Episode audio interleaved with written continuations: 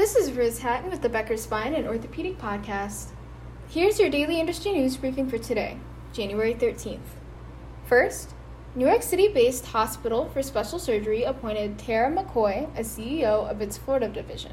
Ms. McCoy has more than 20 years of experience in healthcare, HSS said in a January 13th news release. She was previously Division Chief Executive of GenesisCare. As CEO of HSS Florida, she will focus on expanding orthopedic care in the state. Ms. McCoy will partner with Dr. Douglas Padgett, an HSS Associate Surgeon in Chief and Medical Director who oversees clinical quality at Florida locations. Second, Southeast Health's new Cape Girardeau, Missouri based facility, the Southeast Center for Integrated Health Services, celebrated its ribbon cutting, according to a January 12th report from KFVS. The new $25 million, 70,000 square foot facility will house Southeast's Orthopedic and Sports Medicine Center as well as a Women's Integrated Health Center.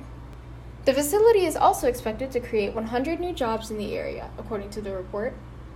The center will open to patients on January 16th. The next phase of Southeast's expansion will include the development of a $20 million ASC and a $50 million emergency services department. If you would like the latest spine and healthcare industry news delivered to your inbox every afternoon, subscribe to the Becker Spine Review e newsletter through our website at www.beckerspine.com.